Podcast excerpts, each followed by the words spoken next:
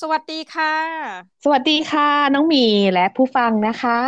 ค่ะ ยินดีต้อนรับกลับเข้าสู่อูต้องบอกว่ารายการนี้ไม่ได้ออกอากาศมานานมากนะคะ ก็คือรายการออริจิของเรานะคะ ก็คือมีชื่อว่า Infinity Podcast นะคะ วันนี้ต้องบอกว่าจริงๆ ส่วนตัวเนี่ย ทุกท่านก็ยังอยู่กับผู้จัดรายการคนเดิมนะคะ ก็คือน้องหมีต้องบอกว่าในรอบสัปดาห์นี้เรามีแขกสุดพิเศษท่านหนึ่งนะคะ ที่เราไปเจอมาผ่านหลาย ๆ เพจเนาะแล้วเราก็เลยเกิดความสนใจก็เลยอยากจะสัมภาษณ์นะคะ ต้องบอกว่ายินดีต้อนรับคุณจอยสวัสดีครั้งค่ะ สวัสดีน้องหมีและผู้ฟังทุกท่านอีกครั้งหนึ่งนะคะ สวัสดีปีใหม่ด้วยค่ะโอ้ใช่ สวัสดีปีใหม่นะคะ ก่อนอื่นเลยต้องถามคุณจอยว่าตอนนี้นะคะ คือจริงๆ หัวเรื่องเราก็จะพูดอยู่แล้วแหละว่าเป็นจอยรายอะไรแบบนี้แต่ว่าเราอยากให้วันนี้ค่ะ เจ้าของเขามาแนะนำเองนะคะว่า เอ๊ะ จอยรายนี่คืออะไรแล้วคุณจอยเป็นใครนะคะ มาจากไหนอะไรยังไงนะคะ เรียนเชิญเลยค่ะ ค่ะ ยินดีเลยค่ะ ก็จอยไรนะคะ เป็นบริการรูปแบบใหม่ค่ะสำหรับการพาผู้สูงอายุ ผู้ป่วย คนท้องแล้วก็ผู้พิการนะคะ ในการที่จะไปหาหมอนะคะ ไปทำธุระต่างๆหรือเป็นเพื่อนพาไปเที่ยว พาไปทำบุญทำธุระซื้อของต่างๆ คือ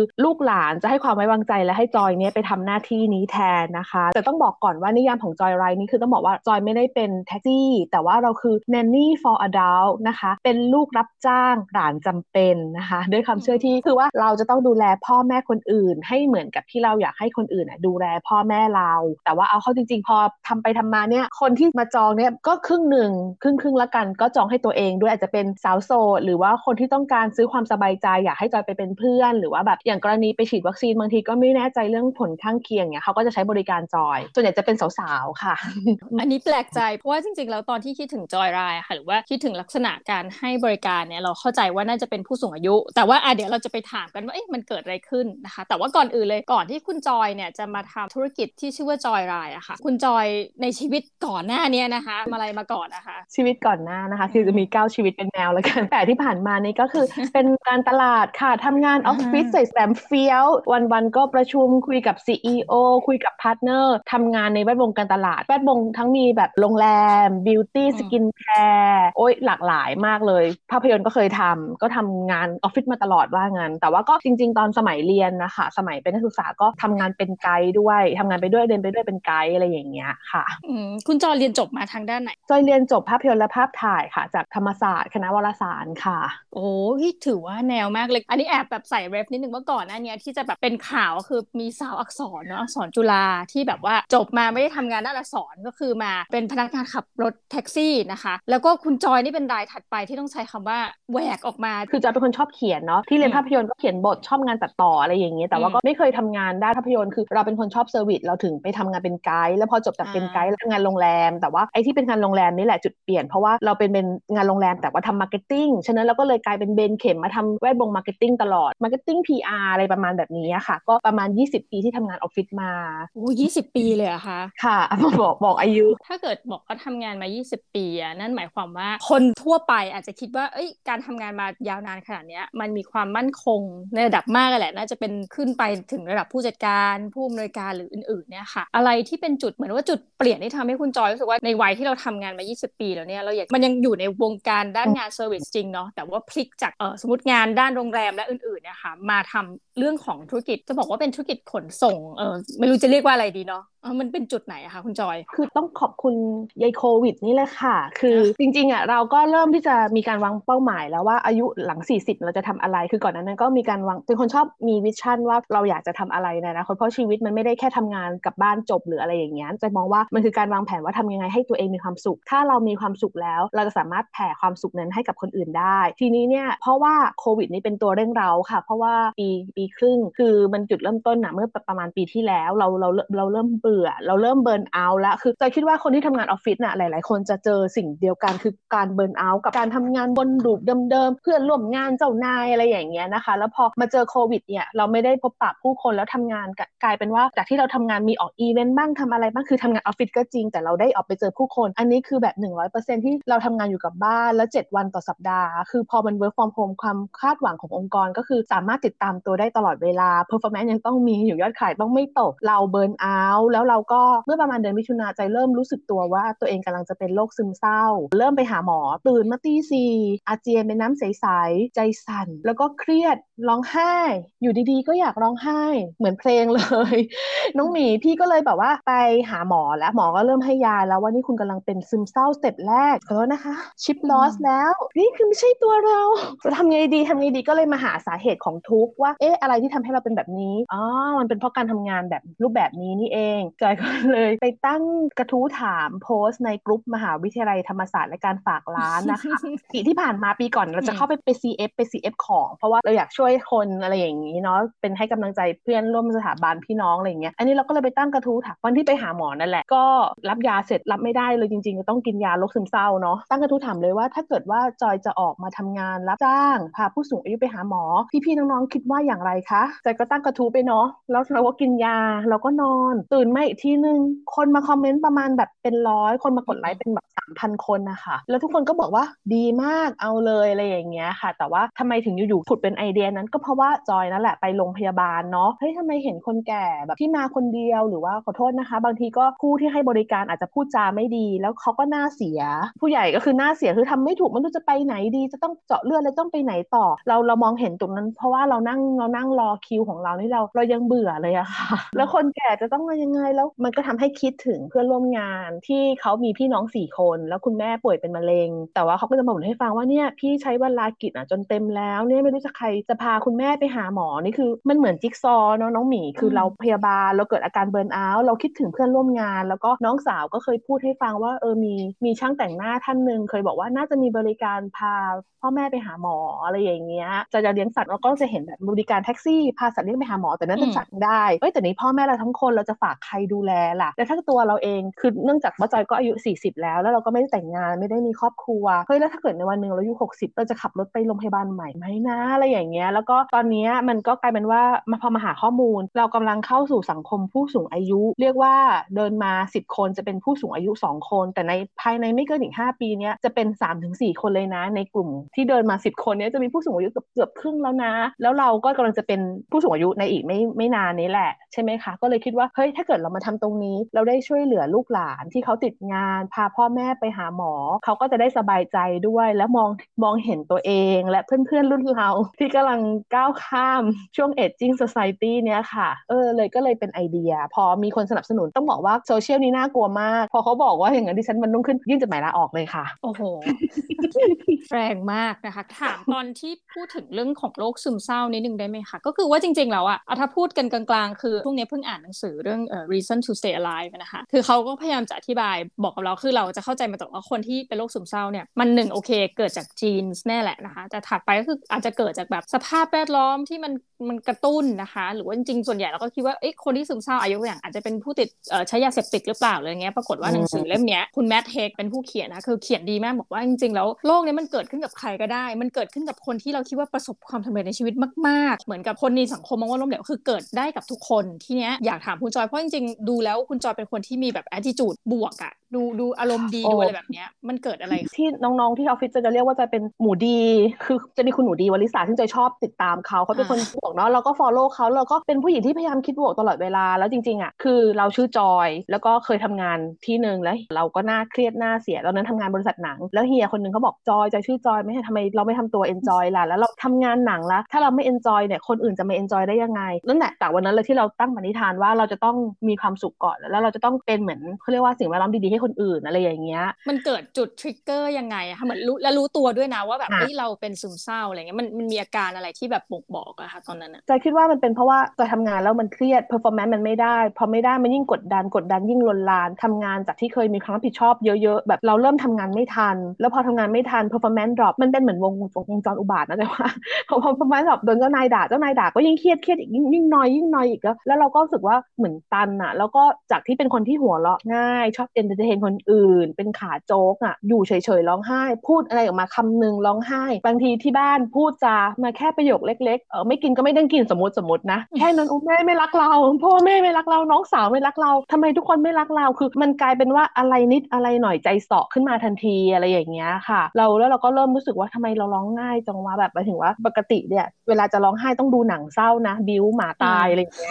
เออถึงจะร้องไห้เพราะว่าแต่เราเป็นคนอารมณ์ประมาณแบบเหมือนมีความสุขข้างนอกแต่ข้างในอะมันเหมือนเก็บกดนิดนึงอะเพราะว่าเราอยากจะทำตัวอยากจะเป็นคนที่ attitude ดีตลอดเวลา ไม่เศร้าคิดบวกตลอดเวลา มันก็เป็นการข้อเสียเหมือนกันที่เราเหมือนกับไม่ค่อยปลดปล่อยความรู้สึกลบหรือพลังลบอะไรอย่างนี้เนาะจนกระทั่งนี้แหละเราเริ่มรู้สึกว่าทำไมเราร้องไห้ง่ายมากๆ จริงๆก็เป็นคนเซนซิทีฟอยู่แล้ว แต่ว่าอารมณ์แบบเหมือนเห็นอกเห็นใจคนอื่นอุ้ยสงสารหมาตายอาจจะร้องไห้แต่ว่าไม่ใช่แบบอยู่เฉยๆก็ร้อง แล้วก็เริ่มมีความคิดว่าโหชีวิตนี้ไม่สวยงามเลยทำไมฉันต้องเหนื่อยขนาดนี้ทำไมฉันทำไมในเมื่อคนเรามันก็ต้องตายทำไมมันไม่ตายวันนี้เลยล่ะจะได้ไม่ต้องผ่อนบ้านอะไรอย่างเงี้ยใช่ไหมคะมันก็เริ่มมีความคิดอย่างนั้นออกมา เราคิดว่าเฮ้ยแบบมันต้องมีวันหนึ่งแน่เลยที่เราแบบจะต้องแบบฆ่าตัวตายคือจะมองไปถึงจุดนั้นเลยอะมองเห็นภาพตัวเองว่าแบบว่าไม่ไหวแล้วเอามีดมาปาดคอตัวเองอะไรอย่างเงี้ยซึ่งแบบเฮ้ยเราเริ่มรู้สึกว่านี่มันไม่ใช่เรานะ เราจะต้องทำยังไงเราต้องขอความช่วยเหลือ เราเริ่มคุยกับแม่เปิดใจคุยกับแม่แม่จะถ้าลูกออกจากงานลูกจะนู่นนี่มาม่าจะว่าแล้วลูกแบบเขาเรียกว่าเฟลหรือเปล่าล้มเหลวไหมหรือจะกลับไปอยู่ต่างจังหวัดอะไรดี แล้วก็เออเราไปหาหมอดีกว่าเผื่อหมอให้ยาคือเรารู้ว่าเราต้องการใครสักคนมามาช่วยเราเพื่อให้เราไม่เอาตัวเองอะไปอยู่จุดนั้น จริง ๆ ก็คิดว่าการที่เราแบบเป็นคนชอบศึกษาเรื่องธรรมะอะไรอย่างเงี้ยถึงแม้จะไม่ได้แบบเคร่งมาก แต่ว่ามันทำให้เรายังพอดึงสติตัวเองไปได้อะไรอย่างเงี้ยค่ะ แล้วพอเราหาสาเหตุของทุกเจอว่าเป็นเพราะงานเราลาออกเชื่อไหมคะน้องหมีอาการตื่นมาตีสี่อาเจียนใจสั่นอะมันหายเลยอะแล้วก็แบบว่าก็เริ่มไปไปหาหมอเพื่อปรับลดยาเลย เพราะว่าบอกหมอว่าไม่อยากกินยาค่ะ แล้วก็มีคนแนะนำจริง ๆ ที่ที่หายอาการหายก็คือดู Netflix Headspace เรื่องการทำสมาธิอะไรอย่างเงี้ยมันก็เป็นการช่วยได้คือเราต้องช่วยตัวเองก่อนว่าเราไม่อยากเป็นเราอยากจะกลับมาเป็นคนเดิมที่มีสุขภาพจิตที่ดีอ่าประมาณนั้น เป็นสาเหตุว่าเออทำไมเราเริ่มรู้ เรารู้สึกว่าตัวเองไม่เหมือนเดิม อารมณ์มันแปรปรวนเดี๋ยวหัวเราะเดี๋ยวร้องไห้เดี๋ยว เอออะไรประมาณอย่างเงี้ยค่ะแบบมันไม่ไม่ใช่แบบเศร้าๆแบบสามวันติด อืมพอเลยจุดที่เหมือนกับเรารู้ปัญหาแล้วแล้วเราก็แก้ไขด้วยการลาออกเนี่ยค่ะ อยากถามตอนที่ว่าเอ๊ะหลังจากที่ไปโหวตกันในธรรมศาสตร์และการฝากร้านแล้วก็เห็นว่าเออมันน่าจะเป็นไอเดียที่เราเอามาทำเป็นธุรกิจได้ก็คือ พาคุณตาคุณยายเนาะไปที่โรงพยาบาลหรือไปทำธุระแทนลูกหลานเนาะเป็นแบบเหมือนแนนนี่อีกเวอร์ชันหนึ่งเนี่ยค่ะใช่เอ่อจุดเริ่มต้นเหมือนกับเราเริ่มต้นทำยังไงบ้างคะเปิดเพจ เตรียมรถหรือว่ามันยากไหมเอ่ยที่จะเริ่มทำธุรกิจจากศูนย์เป็นหนึ่งอย่างเงี้ยค่ะให้มันเกิดกิจการขึ้นตอนนั้น ตอนนั้นจะว่ามันเป็นไปตามธรรมชาติมากๆเลย คือตอนจุดเริ่มต้นเลยเราคิดว่าเหมือนออกมาเป็นฟรีแลนซ์รับจ้างคนเดียวเนาะก็ไม่ได้จะยากเนาะเดี๋ยวก็ทำเพจไปอะไรอย่างเงี้ยแต่ว่าสิ่งที่เกิดขึ้นคือ 1 สัปดาห์หลังจากที่จอยไปโพสต์กระทู้นั้นในกลุ่มธรรมศาสตร์แล้วก็ยื่นใบลาออก วันหนึ่งตอนเช้าจอยก็มานั่งคิดว่าเออแล้วถ้าจะทำจะทั้งตั้งชื่ออะไรดี จะตั้งชื่อเพจชื่อบริการอะไรดี เราเป็นใครก็ไม่รู้ใครจะมาจ้างเราถูกไหมคะเอ๊ะถ้าเกิดบอกว่าเออรับจ้างเอ๊ะมันทำยังไงให้มันน่าเชื่อถือก็เลยมานั่งคิดว่าเราตั้งชื่อไหมจอยไลฟ์จอยโกราววิวออฟจอยแอมบูลเลิฟคิดเป็นต่างๆนานารีโมโอเค แล้วก็เข้าไปในโปรแกรม Canva เป็นโปรแกรมฟรีเนาะก็เอาชื่อที่เราคิดมาแบบลวกๆอะแหละมาเขียนมาเป็นแบบทำเป็นโลโก้แบบง่ายๆ มากเลยจอยเป็นคนที่ไม่เก่งเรื่องการเจ็ตแล้วก็ทำเป็นโลโก้ใช้ฟอนต์นู่นนี่นั่นแล้วก็โพสต์โพสต์ลงไปในธรรมศาสตร์อีกว่าถ้าจะทำบริการนี้รบกวนพี่ๆน้องๆช่วยช่วยเลือกหน่อยค่ะว่าชอบชื่อไหนเอออะไรอย่างเงี้ยชื่อ Joy Ride มันดูติดปาก แต่ว่ามันก็มีความหมายสองแง่สามง่ามในมุมมองของฝรั่งเหมือนกัน แต่ว่ามันน่าจะทำให้อากงอาม่าเรียกได้นะอ่าอาจอยอาจอยเรียกจอยเลยอะไรอย่างเงี้ยอะไรอย่างเงี้ยคือแบบก็น่าจะเรียกง่ายสำหรับผู้ใหญ่แต่ก็ตั้งกระทู้เสร็จตอนนั้นวันอาทิตย์ตอน8ปดโมงเช้าเก้าโมงเช้าตั้งเสร็จดิฉันก็ไปนวดค่ะพอพอเสร็จออกมาเช็คเช็คเช็คคอมเมนต์มาเป็นร้อย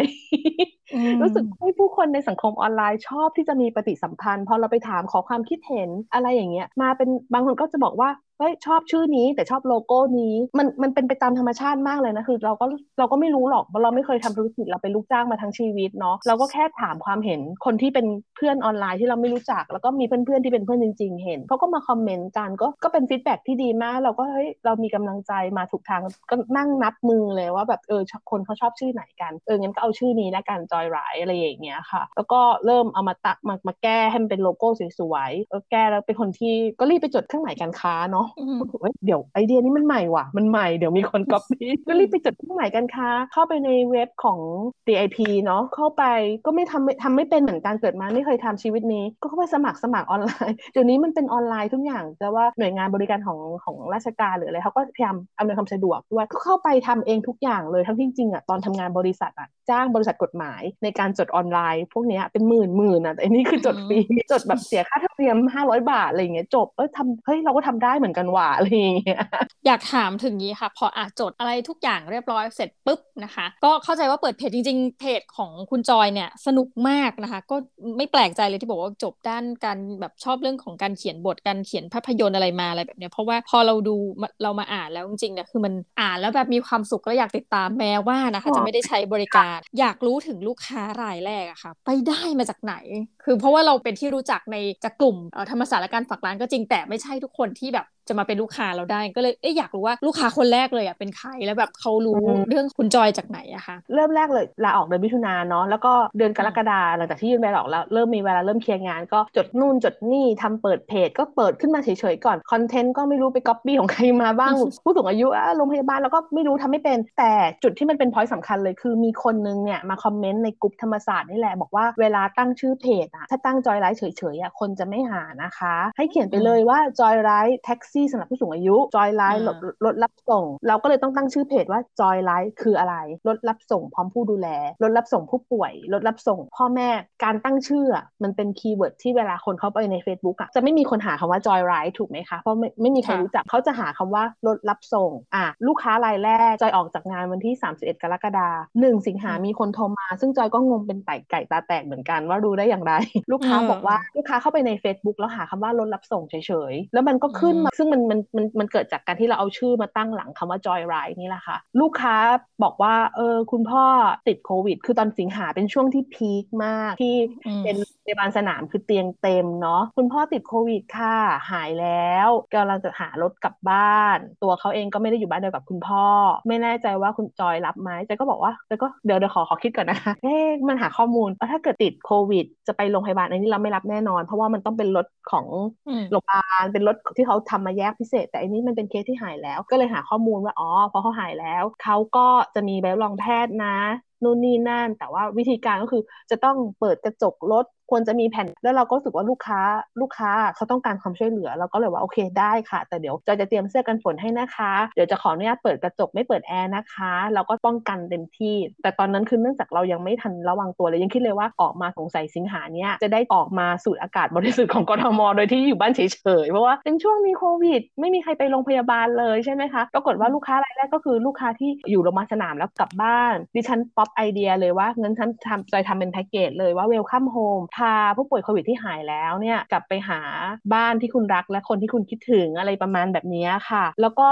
คนก็เข้ามารัวๆเลย ก็ครอบครัวเขาติดเขาก็จองคนที่คืนพ่อกลับบ้านคุณแม่กลับบ้านให้น้องชายกลับบ้าน แล้วด้วยความที่เรารู้จักกับแวดวงดารา คือเมื่อก่อนเคยทำงาน บริษัทน้ำหอมแล้วก็ marketing เนาะก็เลยส่งข้อความไปหาคุณชมพู่อารยา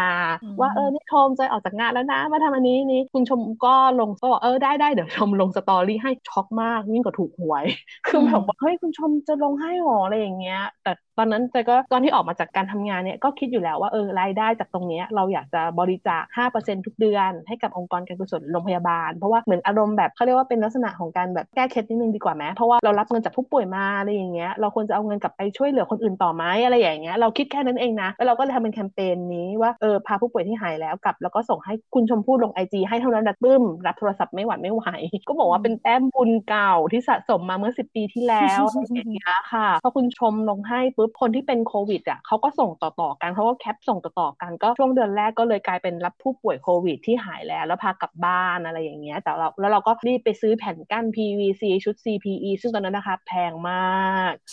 นะคแบบว่าโดนโกงสุด ๆ อะไรอย่างเงี้ยเริ่มใส่ถุงมือใส่หมวกคุ้มผม อะไรอย่างเงี้ยน้ำยาฆ่าเชื้อแล้วเราก็คิดว่าเออเรารับลูกค้ากลุ่มนี้ เราก็รับลูกค้าจำกัดละกันวันละหนึ่งคน เพื่อที่เสร็จแล้วเราจะได้ทำความสะอาดลดตากแดดฆ่าเชื้ออะไรต่างๆ ก็จะเป็นเดือนแรกจะเป็นลูกค้าโควิดเกือบทั้งหมดเลยอะค่ะ แล้วก็มีมันเป็นเป็นช่วงเวลาคาบเกี่ยวกับที่เรื่องการฉีดวัคซีนเข้ามาในเมืองไทยเนาะประมาณช่วงมิถุนากรกฎาก็เลยกลายเป็นว่าเออลูกๆติดต่อเข้ามา ว่าอยากให้พาคุณพ่อคุณแม่ไปฉีดวัคซีนทุกอย่างมันเกิดขึ้น เพราะว่าลูกค้านี่แหละเป็นคนเป็นครูของเราที่บอกว่าเขาต้องการอะไร เราก็แค่เปิดใจรับฟังว่าเขาต้องการบริการแบบไหนอะไรอย่างเงี้ยค่ะ แล้วเราก็ปรับตัวยืดหยุ่นไป แต่จริงๆอะค่ะ หลังจากที่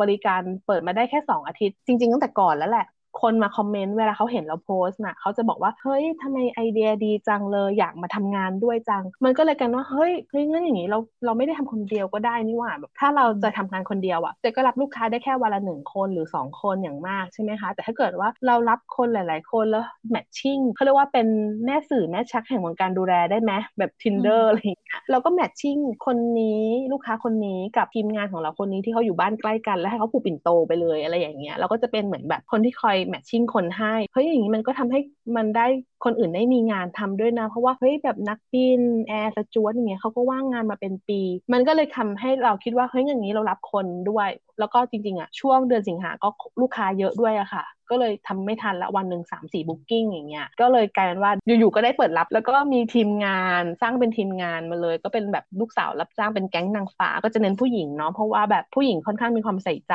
แล้วก็ตัวลูกค้าเองพอรู้ว่าเป็นผู้หญิงดูแลเขาก็รู้สึกสบายใจด้วยบางทีต้องพาไปดูแลคุณแม่หรืออะไรอย่างเงี้ยค่ะ ก็เลยกลายเป็นว่าเออทุกอย่างเนี่ยมันเป็นสิ่งที่ลูกค้าเนี่ยเป็นคนบอกเราเป็นคนสอนเราแล้วก็ให้กำเนิดการทำงาน จริงถือว่าเร็วมากเลยอาถ้านับว่าเปิดสักประมาณกรกฎาคมอะไรแบบนี้นะคะ คือไอเดียมามิถุนากรกฎาจริง ๆ มันก็อะราวๆกลมๆก็คือประมาณครึ่งปีเนี้ยค่ะปัจจุบันจากเดิมที่เริ่มต้นหนึ่งคนของคุณคุณจอยเนี่ยปัจจุบันเรามีทีมนางฟ้านี่กี่คนละคะ จริง ๆ มีคนสมัครเข้ามาประมาณ 40-50 คนเลยนะคะ แต่ว่าจอยก็มีการทำเหมือนกับว่าเป็นซูมมิ팅เนาะอธิบายการทำงานว่ามันเป็นแบบนี้นะคะ แล้วช่วงช่วงที่สิงหา มันมีการลงทุนคือโอเค คุณเข้ามาทำกับจอยเป็นทีม จอยไม่ได้เก็บอะไรเลย มีการหัก margin management fee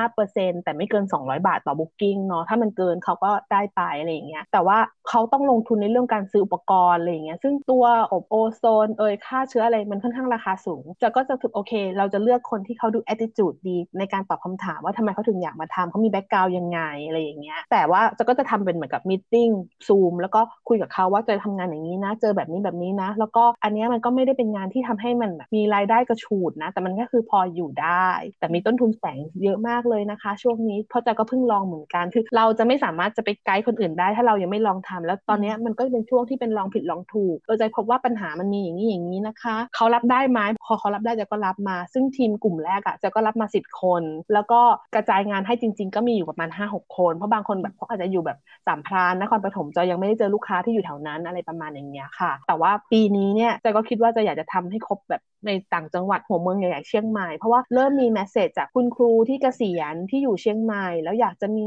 อะไรทำมีเขาชอบไอเดียคือถ้าเขาส่งข้อความมาแล้วคุยกับจอยว่าเฮ้ยชอบไอเดียชอบสิ่งที่เราทำอยู่เราจะรู้สึกว่าอยากรับคนแบบนี้เข้ามาทำคือไม่ใช่แค่แบบว่าเอ้ย บางคนเข้ามาถามว่าแล้วหักกี่เปอร์เซ็นต์หรืออะไรเจก็เจก็คิดว่าเออแปลว่าเขาก็แค่อยากทำเพราะว่าต้องการค่าตอบแทนโอเค ทุกคนใครทำงานก็อยากได้ค่าตอบแทน แต่ว่าเจคิดว่างานนี้มันเป็นงานที่ใช้ความอดทนใช้ความพยายามหลายๆอย่างถ้าเราพูดกันเอาเงินเป็นตัวตั้งอะมันจะทำให้เราอะไม่มีความสุขในการทำงานแน่นอนจะคิดว่าประมาณนั้นแต่ถ้าเกิดว่าเราใช้ใจเป็นตัวตั้งในการทำงานนะคะในการเริ่มต้นว่าเรามีอัตจุดใกล้เคียงกัน แต่ก็รู้สึกว่าเออเขาก็น่าจะทำได้ดีและเขาจะต้องมีความสุขคือจากที่เราทำงานออฟฟิศมาตลอดมันทำให้เรามองว่าสุดท้ายแล้วอะคนที่ทำงานต้องมีความสุขกับสิ่งที่ตัวเองทำแล้วก็รู้สึกว่างานที่เราทำมันมีคุณค่าเนาะมันถึงจะส่งพลังงานบวกให้กับคนอื่นได้ แล้วลูกค้าก็จะรับรู้ได้ว่าคนนี้ทำงานอย่างมีความสุขจังเลยเขาเต็มใจบริการชั้นอะไรอย่างเงี้ยค่ะ แล้วลูกค้าก็เลยกลับมาใช้บริการส่วนมาก 60%นะคะที่เคยรับบริการก็จะกลับมา เพราะว่าเขาเห็นคุณค่าของงานที่เราทำกับเขารับรู้ได้ว่าเราอะมีความจริงใจในการทำงานตัวจอยแล้วก็ตัวทีมงานนะคะ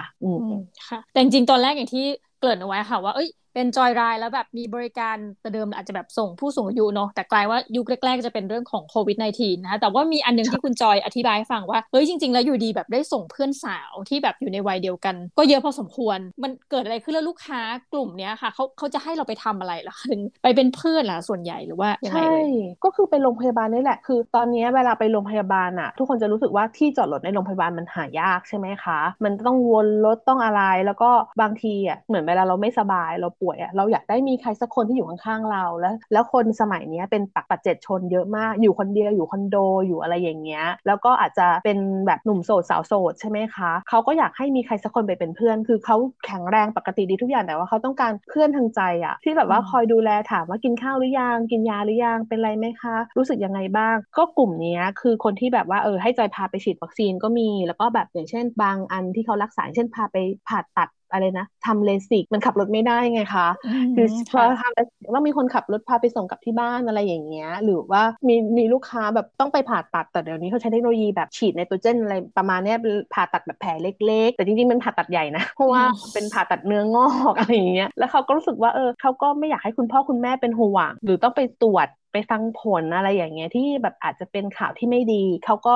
อยากจะมีเพื่อนสักคนหนึ่งไป แต่เขาก็ยังไม่อยากให้ครอบครัวไปอินโวเพราะว่ารู้สึกว่าเดี๋ยวมันจะเป็นแบบ issue เขาอยากจะแบบให้เราไปนั่งเป็นเพื่อนเขาข้างๆเวลาออกมาจากห้องตรวจแล้วเขาเขารู้สึกเขาสบายใจ มีใครอยู่สักคนหนึ่งแล้วเขาหลังจากที่เขารับได้กับผลตรวจหรืออะไรก็แล้วแต่เขาสามารถกลับไปบอกที่บ้านเขาได้ว่าเขาเป็นอะไรเขาป่วยเขาต้องรักษายังไงต่ออะไรอย่างเงี้ยค่ะ แล้วก็ร่วมพ อหลังจากที่มันมีโควิดเยอะๆเยอะๆมีล็อกดาวน์อย่างเงี้ย มันก็เริ่มมีการคลายล็อกดาวน์คนกลุ่มนึงก็คืออัดอั้นตันใจ ไม่ได้เที่ยวเบื่อเหมือนกันเบิร์นเอาเหมือนกัน อยากไปเที่ยวต่างจังหวัดจังเลย แต่ว่าเอ้ยก็ไม่อยากจะชวนเพื่อนไปเยอะมากมายหรืออะไรอย่างเงี้ย ก็ให้จอยเป็นรับจ้างเป็นเพื่อนเที่ยว รับจ้างเป็นเพื่อนกินอ่าอะไรประมาณนี้ค่ะพาไปต่างจังหวัดใกล้ๆทริปสองวันหนึ่งคืนหรือว่าไกลสุดก็ไปสมุยเลยนั่งเครื่องไปเลย ลูกค้ารู้สึกว่าอยากให้คนสักคนนึงคือไปแชร์ห้องอยู่ด้วยกันแล้วก็ถ่ายรูปให้เพราะเราเป็นคนเรียนจบภาพยนตร์ถ่ายรูปมาอะไรเงี้ยแล้วลูกค้าก็แบบอะไรประมาณแบบพี่จอยส่งข้อความมาหนูอยากเปลี่ยน profile picture ช่วยพาหนูจัดทริปพาอะไรอย่างเงี้ยก็จะเป็นประมาณอย่างเงี้ยค่ะเขาอยากได้คนดูแล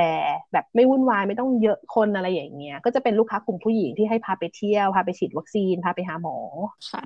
ค่ะ สุดท้ายนี่นะคะแหมต้องบอกว่าจริงๆ อยากจะเมาส์นานกว่าดีโนของรายการเรากำลังจะหมดลงนะคะ อยากให้คุณจอยฝากเพจ แล้วก็ช่องทางการติดต่อนิดนึงค่ะ เผื่อว่าใครหลายคนอยากจะใช้บริการของจอยได้ค่ะคุณจอยค่ะ ยินดีเลยค่ะ สามารถเข้าไปนะคะ ใน Line ก็จะเป็น @joyride นะคะ j o y r i d e นะคะ หรือว่าเพจนะคะ สามารถเข้าไปหาคำว่า joyride เลย joyride Thailand เอ่อ facebook.com/joyride-thailand เลยนะคะจะหรือจะหาคำว่า joyride Thailand รถรับส่งพาผู้สูงอายุไปหาหมอก็ได้นะคะ หรือว่าถ้าเป็นเคสที่เร่งด่วน ดึกดื่นเที่ยงคืน หรือว่าน้อยกว่า 24 ชั่วโมงเนี่ยกลัวจะตอบไม่ทันเพราะบางทีเราขับรถอยู่เนาะก็สามารถโทรเข้ามาได้เลย 0824950536โทรเข้ามาหาจอย แล้วก็จอยก็จะรับสายแล้วก็จัดตารางได้ว่าจะสามารถไปดูแลได้ หรือว่าส่งทีมงานที่อยู่ใกล้คุณไปดูแลได้ค่ะ ค่ะ โอเคค่ะสวัสดีต้องขอขอบคุณคุณจอยมากนะคะ แล้วก็รายการ Infinity Podcast ต้องลาทุกท่านไปก่อนนะคะ สวัสดีค่ะ